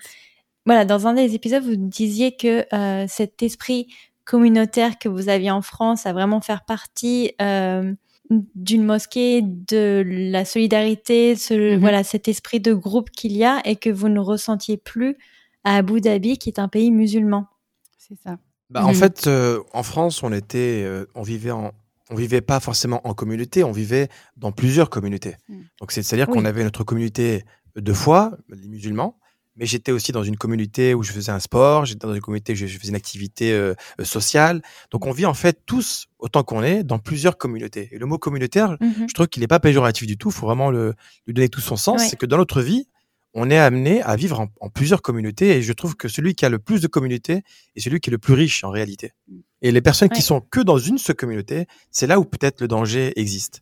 Donc, nous, on avait effectivement plusieurs vie, on va dire. Et quand on est arrivé aux Émirats, on s'est retrouvés. Plusieurs vies. Oui, voilà, plusieurs vies, désolé. Mais quand on est arrivé aux Émirats, effectivement, ce côté communauté de foi, voilà, était était un peu absent parce que ici, vous allez à la mosquée, vous priez et ensuite vous rentrez chez vous. Vous pouvez pas vous sentir utile pour, par exemple, faire des soutiens scolaires, aider les jeunes en difficulté, etc. Et pendant longtemps avec Laila, on s'est un peu senti frustré parce que on se sentait pas forcément utile, quoi. On voulait en fait, le seul moment où on se sent utile, c'est quand par exemple il y a des Français qui nous contactent pour pouvoir les aider à trouver un emploi aux Émirats ou pour pouvoir trouver un logement. Là, effectivement, on essaie de venir en aide. Mais cette idée de podcast, justement, c'était quand on a lancé Muslim Family Time, c'était justement ce besoin de se sentir utile et d'exprimer en fait notre retour d'expérience. Et comment nous, on a vécu cette expatriation, qu'est-ce qu'on pense de la relation de couple dans les couples musulmans, etc. C'est ce besoin-là qu'on a communautaire dans le sens où on veut aider les gens. On a grandi comme ça. C'est vraiment, ça fait partie de notre identité dans le sens où vraiment on a grandi dans ce contexte-là. C'est quelque chose qui nous tient à cœur, où on était très engagés en fait. Et c'est pour ça que quand on est arrivé ici, on a senti ce vide parce que, voilà, par exemple en France, vu que évidemment c'est pas un pays musulman, mais on va forcément chercher des personnes en France, des personnes qui partagent la même foi, et on va faire on va se retrouver autour de la mosquée pour partager. Alors que c'est vrai ici, tout le monde, on va dire évidemment c'est un pays où il y a beaucoup de culture, mais de base, c'est un pays musulman, donc il y a moins ce besoin de rechercher une personne qui nous ressemble, entre guillemets. Il y a moins ce besoin de partager quelque chose, puisque tout le monde est... pas tout le monde, évidemment, mais de base, en fait, de facto, le pays est musulman, on a accès aux mosquées, etc. On va donner un exemple très parlant, c'est qu'en France, pendant le ramadan, on organisait en fait une shorba pour tous, c'est qu'on était amené on avait une salle à notre disposition, qui était mise à disposition par la mairie. On pouvait accueillir jusqu'à 300 personnes pour la rupture du jeûne. Et c'était des jeunes, généralement, des gens défavorisés, donc des étudiants, des gens qui n'avaient pas forcément les besoins.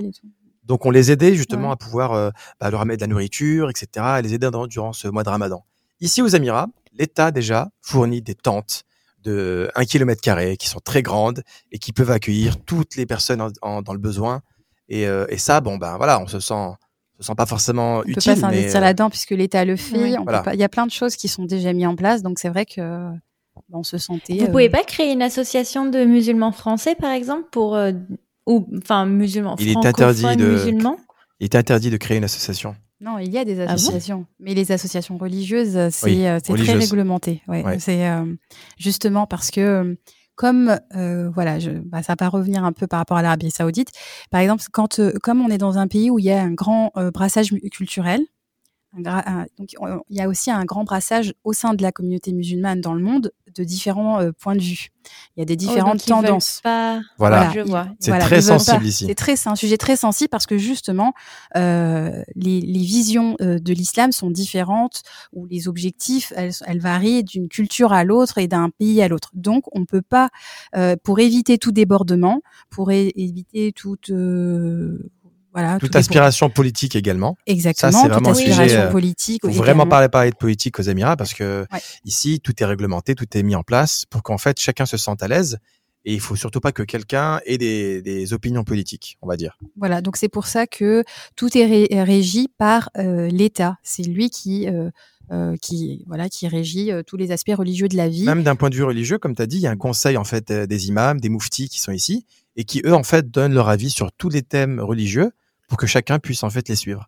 Donc quelque part, je dirais que c'est bien organisé en fait. C'est bien organisé. Donc du coup, si tu es musulman mais que tu ne partages pas l'idée, enfin le background culturel du pays, t'as intérêt à te taire, c'est ça ? Oui. Bah, ou voilà, tu ne dis pas publiquement. Je sais pas s'il y avait il y a des petites variantes de la traduction du Coran. C'est un peu comme de façon pour donner un équivalent chez les chrétiens, il y a les catholiques, il y a les protestants, il y a les évangélistes, il y a et donc ils sont tous chrétiens, mais derrière ce non chrétien, il y a plusieurs tendances. Et chez les musulmans, c'est pareil en fait. Il y a des visions plus rigoristes, il y a des visions plus donc il y a pour éviter tout conflit. Mais la pratique religieuse ici est vraiment très comment dirais-je, ça se résume beaucoup à des choses très simples. Voilà. Il ne faut pas croire qu'il y a une activité religieuse, que les gens sont en demande de religion, pas du tout. C'est des gens qui vivent leur religion de manière très privée. Ça se résume souvent à aller à la mosquée et rentrer chez soi, et sans forcément penser à autre chose. Oui. Donc, les gens, je crois que le plus gros quand même, quand tu es expatrié, de vivre quand même dans un pays musulman, c'est déjà te couvrir par respect pour la religion. Et je crois que c'est aussi le respect du ramadan, c'est-à-dire que tu vas pas aller manger ton déjeuner devant tes collègues. Attends, ça change. Ça, c'est interdit, non ? Cindy, non, alors ça justement, ça a changé. Ça a changé. Comprendre une chose, c'est que les Émirats sont en pleine transition. C'est que déjà, je pense que tu es au courant qu'il y a eu un traité de paix avec Israël. Ça, c'est une chose. Il y a eu le pape qui est venu rendre visite faire une messe à Abu Dhabi il y a quelques années. Et là, récemment, ils ont changé cette règle qui était depuis très longtemps que les expatriés ne pouvaient pas, enfin les non-musulmans ne pouvaient pas manger en public durant le ramadan. Maintenant, c'est autorisé. Avant par exemple, les restaurants, pendant cette période, ils étaient tous fermés. Et là, depuis, ils étaient tous fermés la journée. Mais t'as une bâche parfois aussi. Voilà. Alors, au début, c'était vraiment complètement fermé. Ensuite, ils ont ouvert. En 12 ans, on a vraiment vu le pays évoluer. Donc, au début, quand on est arrivé, tous les restaurants étaient fermés. Ensuite, ils ont autorisé seulement les deliveries. Donc, les livraisons étaient autorisées, mais les restaurants, on ne pouvait pas accueillir de monde sur place. Ensuite, ils ont ouvert en journée, mais ils couvraient les vitrines, en fait, où ils mettaient des paravents. Donc, les restaurants pouvaient accueillir. Voilà, pour pas... Et depuis cette année, en fait, on a eu ce ramadan, tout est ouvert. Donc, tout le monde... Tous les touristes peuvent venir manger. Tous les touristes peuvent ramadan venir. Par ramadan, ça mange. Ça. Après, bon, on peut le regretter ou pas. Il faut savoir que les Émirats, c'est un pays qui va de plus en plus aller vers l'ouverture. Et en fait, que tu sois musulman, chrétien ou juif, ou même sans religion, il faut que chacun se sente à l'aise. Bon, nous, c'est vrai qu'en tant que musulmans, ça nous faisait plaisir de voir que même s'il y avait des non-musulmans qui ils se disaient, bon, par respect pour vous, c'était vraiment sympa. Mais après, bon. Après, fondamentalement, ça n'a pas changé, parce qu'on vient de France, on a grandi en France, donc nous, on jeûnait en France, et voilà, c'était pas un pays musulman. Donc nous, personnellement, ça nous a pas changé quoi que ce soit de voir. Voilà. Et ça m'a jamais dérangé que des personnes mangent devant moi, alors absolument pas. Exactement. Et pour Noël aussi. Noël aux Émirats, c'est 10 fois Noël en France. Ah oui, clairement. C'est comme aux États-Unis. Oh. C'est coloré de partout. Voilà, on a les marchés de Noël, il y a tout ici. On a vraiment. C'est ça que je trouve assez rigolo, c'est que quand même un pays qui a une religion de mise en place souhaite respecter les autres religions, alors qu'un pays laïque comme la France a plus de mal, je trouve. La France, elle a plus de mal avec les musulmans de façon générale. Non, oui, officiellement, c'est avec les religions, mais actuellement. Non, mais ce que la France vit avec l'islam maintenant, elle l'a vécu avec le judaïsme avant. et avec le christianisme également. Tu vois, sauf que là, effectivement, c'est un peu plus visible, on est d'accord. Mais ce problème que la France a eu avec les religions, il a toujours existé, c'est pas nouveau. Oui, oui. On le sait très bien. Et après les musulmans, il y aura quelque chose. C'est pas vraiment un problème parce qu'on était sur le principe de laïcité pour nous, c'est un principe de base. Il faut vraiment que chacun puisse vivre sa religion dans le respect, dans le respect. Ouais. C'est aujourd'hui, c'est la mauvaise compréhension de ce principe de laïcité qui amène à des dérives. Après, on va pas en faire un débat, mais... Il y avait eu un débat, moi, par contre, qui m'avait choquée. C'était, je crois, Decathlon avait sorti un maillot de bain pour te couvrir intégralement le corps. Et donc, les femmes allaient à la plage avec ça. Et il y a eu un débat politique là-dessus. Ça a été retiré. Decathlon a dû s'excuser pour dire que non, désolé, on va pas le vendre. Alors que qu'est-ce qu'on en a à faire que la nana se balade? Enfin, moi, si j'ai envie de mettre une combinaison de plongée sur la plage, personne ne va rien me dire. Exactement. J'ai pas compris. En fait, de façon générale, on n'a pas à dicter à une femme comment elle doit se vêtir. Si elle a, d'un point de vue, là, c'est mon côté féministe qui ressort, et dans le sens féministe où on respecte chaque femme, chaque femme telle qu'elle veut. N'importe. Elle veut se baigner. Topless. Ouais. Si elle veut, elle le fait. Et si elle veut se couvrir, elle se couvre. Ce qui est dérangeant, c'est que vraiment aujourd'hui, en tant que musulman en France, parce que nous on suit évidemment l'actualité, on voit bien aussi qu'aujourd'hui on est beaucoup plus pointé du doigt, surtout les femmes musulmanes. Aujourd'hui, jusqu'ici en fait, j'ai des collègues canadiens, américains qui sont pas musulmans du tout et qui viennent me voir, qui me disent mais qu'est-ce qui se passe en France, Lila, ça va, comment tu vas faire quand tu vas rentrer? Ils s'inquiètent pour moi en fait parce qu'en me disant ils ont vu les dernières lois qui sont passées, que les mamans voilées ne peuvent pas accompagner leurs enfants dans leur sortie scolaire, il y a tout cet aspect-là qui est aussi visible autour. Quand j'échange avec des personnes du monde entier, tout le monde se rend compte que la France aujourd'hui elle est dans une certaine, elle pointe une partie de sa population. Il y a une certaine hystérie en France quand on parle du sujet de l'islam et surtout quand on parle du voile. Malheureusement, je pense qu'il y a, et moi je veux pas critiquer les gens qui sont hystériques. Et je veux absolument pas leur le terme déjà. Mais oui, c'est vrai, je veux pas en fait pointer le doigt sur des gens qui en fait ne comprennent pas. Il y a vraiment une grande part. C'est plus de l'ignorance que. Mais oui. Ouais. Je pense très sincèrement, s'il y a des gens qui sont contre le voile, je leur donne une heure à discuter avec une femme voilée. Au bout d'une heure, ils vont changer d'avis. C'est des gens pour la plupart, ils n'ont jamais rencontré une femme voilée, ils n'ont jamais discuté avec une femme voilée sur ce sujet. C'est des gens qui ont beaucoup d'a priori, et moi je pense qu'en France on manque énormément de personnes qui fassent le pont entre les gens qui ne se comprennent pas, qui ne se parlent pas. Mais c'est surtout que il y a toujours un aspect religieux. Regardez les nonnes, elles se couvrent la tête. Les femmes juives, elles mettent parfois des perruques. Pour avoir travaillé avec une chapelière, il y a quand même des réglementations strictes sur les chapeaux qu'elles doivent porter, le nombre par rapport à ses oreilles qu'elles doivent couvrir. Bien sûr, bien sûr. C'est dans chaque religion qu'il y a une petite particularité comme ça avec la façon dont... Dans les années 40 en France, dans les années 30, il y avait beaucoup de mamans chrétiennes qui partaient à l'église avec un foulard. Je sais que les évangéliques se couvrent. Quand vous allez dans une église en France, moi j'adore les églises, surtout les cathédrales. Je trouve que l'architecture est vraiment impressionnante en Europe. Et dans chaque cathédrale où je rentre, je vois que la Vierge Marie a un voile. Elle a jamais les cheveux découverts. Alors, je suis pas en train je suis en train de faire des comparaisons parce que pour vous dire qu'en fait, le message de l'islam sur ce point-là est le même que le message du judaïsme et du christianisme. C'est exactement la même chose. Maintenant, pourquoi on parle de l'islam en particulier? Parce qu'elles sont plus nombreuses, elles sont visibles. Quand vous allez à la plage, vous voyez pas forcément une nonne, vous voyez une femme voilée, généralement.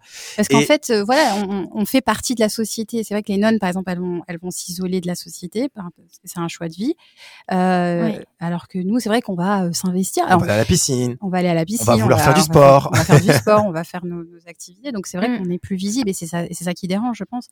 Mais ça va changer. Laila et Cindy, je vous le dis à toutes les deux, et surtout à ceux qui nous écoutent, ces choses-là vont changer avec le temps. Et regardez aux États-Unis, les femmes, elles sont au Parlement maintenant, avec un voile. Il y a des femmes juges, des femmes qui sont devenues même mères dans certains pays. Une des conseillères de Barack Obama avait un voile, et je crois qu'elle est même toujours dans l'équipe de Biden. C'est vraiment spécifique à la France, et je pense que c'est aussi spécifique à une certaine partie de la population qui a une fixette sur cette question-là et qui ne comprend pas. C'est vraiment un message qui n'est pas compris. Et je pense qu'avec le temps, ça va évoluer, quoi. Mais ouais, c'est malheureux. C'est vrai qu'aujourd'hui, par exemple, si tu nous posais la question, est-ce qu'on va rentrer en France ? Bah aujourd'hui, alors que ça a été difficile pour moi de quitter la France, et ben de revenir, je sais que on va toujours me ramener à la femme voilée. On est toujours vu avec la femme voilée. On va pas regarder nos compétences, alors que ici, on va regarder sur notre CV. Ah, vous avez telle compétence, vous avez. Enfin voilà, là on est réduite à ce foulard qui est pour nous un choix personnel et spirituel qui nous est propre et en plus derrière un voile il y a tellement d'histoires parce qu'aujourd'hui c'est ça aussi la France elle vient en donnant l'argument on veut libérer les femmes sauf que on veut libérer les femmes ok d'accord certainement qu'il y a des femmes voilées évidemment qui ont été forcées par leur père ou leur frère je sais pas ça doit exister c'est une réalité qui existe par contre ce n'est pas la réalité de tous les voiles en France. Et ensuite, oui. Donc ça c'est la première chose.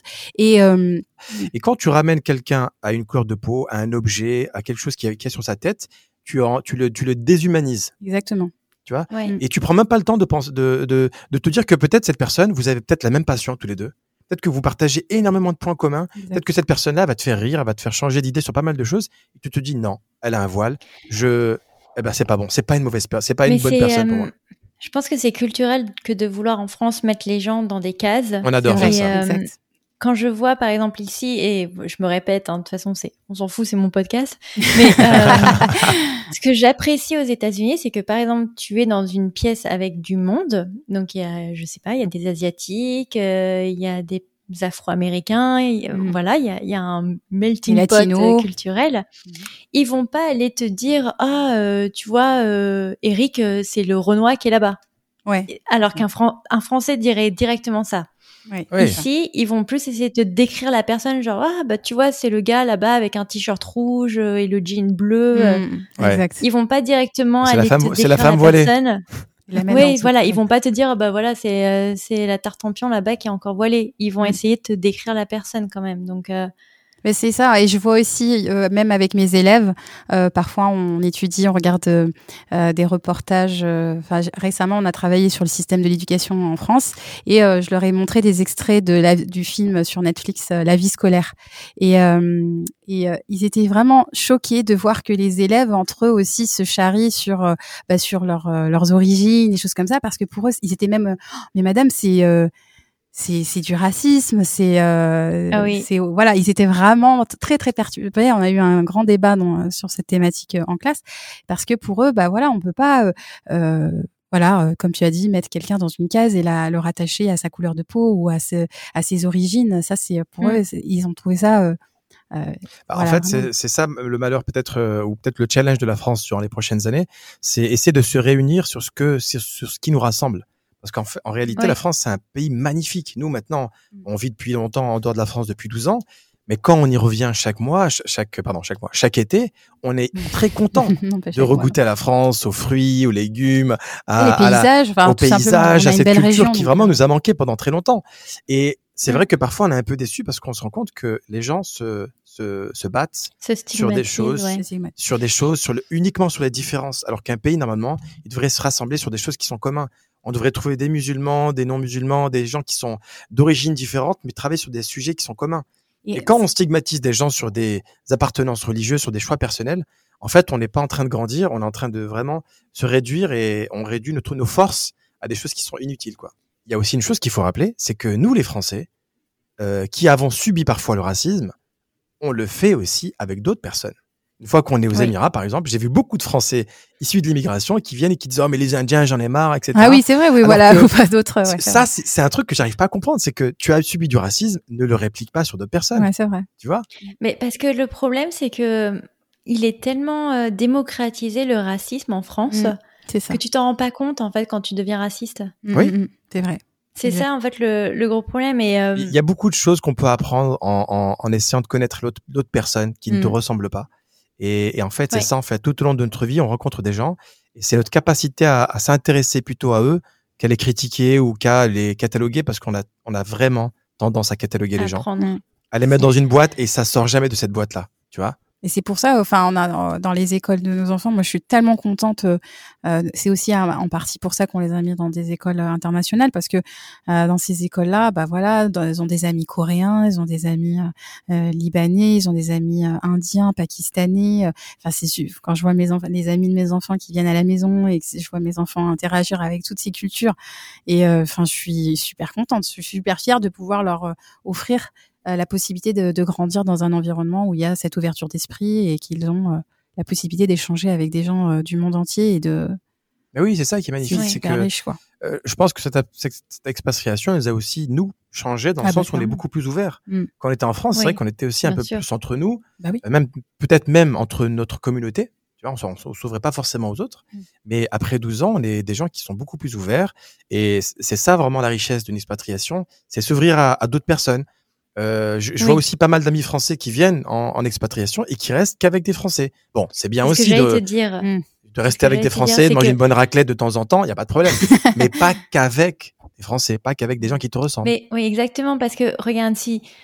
Tu vois, tu veux parler de ta communauté musulmane en France, c'est genre oulala, alors que les communautés de Français dans les pays étrangers, en Asie, en Afrique, là tout de suite, c'est passe. Bien le village français. Exact. On va manger de la choucroute et de la raclette entre nous, alors que vous répliquez le schéma que vous êtes en train de juger en France. Exactement. Donc oui, c'est le serpent qui se prend la queue. Un côté, ça devient du communautarisme, et de l'autre côté, ça devient du networking.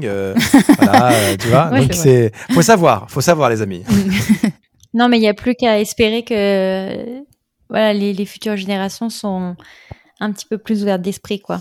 C'est une question de temps. Moi, je pense très sincèrement que c'est une question de temps. Si vous revenez en arrière, 30 ans en arrière, il y a des femmes voilées, il n'y en avait pas. Dans les rues, très clairement. Il n'y avait pas de femmes entrepreneuses, etc., comme maintenant. Aujourd'hui, on voit qu'il y a une vraie dynamique positive avec des femmes voilées qui sont des entreprises, avec des femmes voilées qui sont instagrammeuses, qui ont vraiment qui ont une certaine visibilité, qui apportent quelque chose de positif. Et je suis persuadé que c'est une question de temps, que la nouvelle génération va s'adapter à ça et qu'il n'y aura pas cette image négative, et que ceux qui ont peur aujourd'hui vont vite réaliser que c'est juste uniquement de l'ignorance. Ces mêmes personnes qui sont parfois un peu réticentes, ou qui sont même parfois, on va dire, même islamophobes, elles n'ont aucun problème quand elles vont au Maroc, quand elles vont à Dubaï, à voir des femmes voilées. Elles n'ont aucun souci. Pour elles, c'est au contraire, c'est de l'exotisme. Mais c'est uniquement quand elles sont en France qu'elles sont tout de suite en train de se braquer, etc. Donc, faut arrêter tout ça. Alors, c'est un pays laïque. Je crois que c'est vraiment le problème de la laïcité en France, c'est que ça veut dire l'ensemble et son contraire. C'est ça le problème. Chacun entend ce qu'il veut avec la laïcité, en fait. C'est ça. Ouais, c'est... Enfin... Ouais, alors... Voyager, voilà, c'est le maître mot. Voyager, faites des rencontres. Et les gens qui vous font peur, ce sont les gens avec lesquels vous avez besoin de discuter. Et vous allez voir qu'une discussion, ça peut vous faire changer d'avis. Et alors, écoute, tu me fais une très très belle transition, et je crois que tu me l'as même volée, parce que... Ah non, je sais pas, pourquoi ? Parce que je voulais vous demander si vous auriez justement des conseils à offrir à des familles qui ne sont pas de religion musulmane, pour appréhender ou pour mieux vivre ou s'installer dans un pays de culture ou de background religieux tel que l'islam, par exemple. Comme conseil, très honnêtement... moi, clairement, je dirais de s'intégrer, de chercher à comprendre l'autre, tout simplement. Je dirais même pas... je parlerai pas de tolérance, parce que je parle pas de la tolérance, parce que derrière la connotation de tolérance, il y a l'idée que l'on se met dans une situation supérieure à l'autre et qu'on tolère l'autre. Donc, ça voudrait dire, que, t'es différent de moi, mais je te tolère. Donc c'est pour ça que j'ai un peu de mal avec ce terme. Je dirais vraiment d'essayer de comprendre l'autre en s'adaptant, en essayant de chercher à l'occasion d'échanger avec les personnes dans les locaux. Donc la compréhension, l'échange, le partage et le respect. Voilà, c'est mieux que la tolérance, c'est le respect des différentes cultures. Nous, c'est vrai qu'on voyage dans le monde, on a été en Asie, on visite, comme Mohamed disait, on va dans quand on va en Europe, on aime bien visiter aussi les cathédrales, on fait découvrir tout ça à nos enfants. Donc c'est vraiment c'est un conseil, enfin les conseils qu'on peut donner, ils s'appliquent autant aux pays musulmans qu'à tous les pays du monde, en fait. C'est ça. C'est toujours y aller avec pas avec des clichés, mais toujours en essayant de se faire sa propre idée avec ce qu'on voit. Et tous les pays musulmans qui existent se sont aussi des pays très touristiques en règle générale. Donc, c'est des gens qui sont plutôt avenants, qui sont plutôt chaleureux. Si vous partez au Maroc, franchement, vous n'allez pas me dire que c'est un pays où c'est difficile de vous intégrer. Un pays très, très ouvert. Si vous avez aux Émirats, c'est également un pays où il y a énormément de nationalités. Et je ne connais pas quelqu'un qui va me dire que c'est très difficile de s'intégrer aux Émirats. Non, c'est l'un des pays où le plus facile de s'intégrer. Vous allez arriver à l'aéroport. La personne qui va prendre votre passeport, ça va être un Indien. Votre taxi, ça va être peut-être un Philippin. Le directeur de votre hôtel, ça va être un British. Enfin, je sais pas. Il y a énormément de personnes qui vont vous apporter quelque chose. Et allez-y avec une bonne opinion des gens. Voilà, c'est ça où que vous alliez. Hein. Mais toujours pensez que les personnes que vous allez rencontrer sont des bonnes personnes et qui vous le veulent du bien. Faut pas dans un pays musulman vous disant que je sais pas comment je vais vivre là-bas. Même si c'est en Arabie Saoudite, j'ai des personnes de non musulmanes qui ont vécu en Arabie Saoudite et qui en sont très heureux. Ils en sont sortis avec une très bonne expérience parce qu'ils sont partis avec une positivité, quoi. Ils se sont dit, voilà, je vais apprendre une nouvelle culture. C'est des gens qui vivent dans le désert, pourquoi pas? Alors, allons-y. Et il y a une richesse, quoi. Il y a un enseignement dans chaque expatriation. Il y a une histoire à raconter, donc vivez votre histoire. Et il y a personne qui peut vous l'enlever, cette histoire. C'est beau ce que vous nous dites, c'est beau. C'est une belle façon de conclure. Mais alors, qu'est-ce qu'on peut vous souhaiter, vous, pour la suite? Est-ce qu'on vous souhaite de rentrer en France? Je pense pas. Non. On ne sait pas. Nous, on se dit toujours qu'on a 1 an et qu'on peut rentrer à n'importe quel moment. Ça fait 12 ans qu'on se dit ça. Oui, mais il faut toujours se préparer à rentrer, on ne sait jamais. Mais pour l'instant, on est très heureux à Abu Dhabi.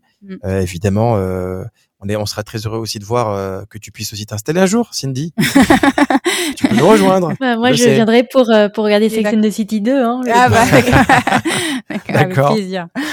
Voilà, et puis on peut nous souhaiter que notre podcast continue à perdurer, que nos projets perdurent et qu'on évolue, etc. Voilà. Ouais. Bah, Muslim Family Time, moi en tout cas, je ne suis pas de religion musulmane, mais en tout cas, moi j'apprécie beaucoup. Ah bah, c'est gentil. Merci, c'est gentil. On écoute aussi tes épisodes, il y a pas mal d'épisodes qui nous ont vraiment fait sourire, qui nous ont vraiment plu. Ouais. Donc, en fait, les expatriations sont très différentes. Il y a beaucoup d'histoires à partager. Et c'est magnifique de pouvoir justement tirer des enseignements de chaque expatriation comme ça. C'est ton podcast a un grand avenir devant lui. Ah, c'est gentil. Ben, je souhaite de même pour le vôtre. Merci. Donc, merci beaucoup en tout cas de votre témoignage. Merci à toi de nous avoir invités. Merci à toi, Cindy. Voilà pour cet épisode. J'espère qu'il vous aura plu. N'hésitez pas à le partager autour de vous ou de nous laisser un commentaire et une évaluation sur votre plateforme préférée. Nous, on vous souhaite une excellente semaine et on vous retrouve dans 2 semaines pour un prochain épisode. Ciao!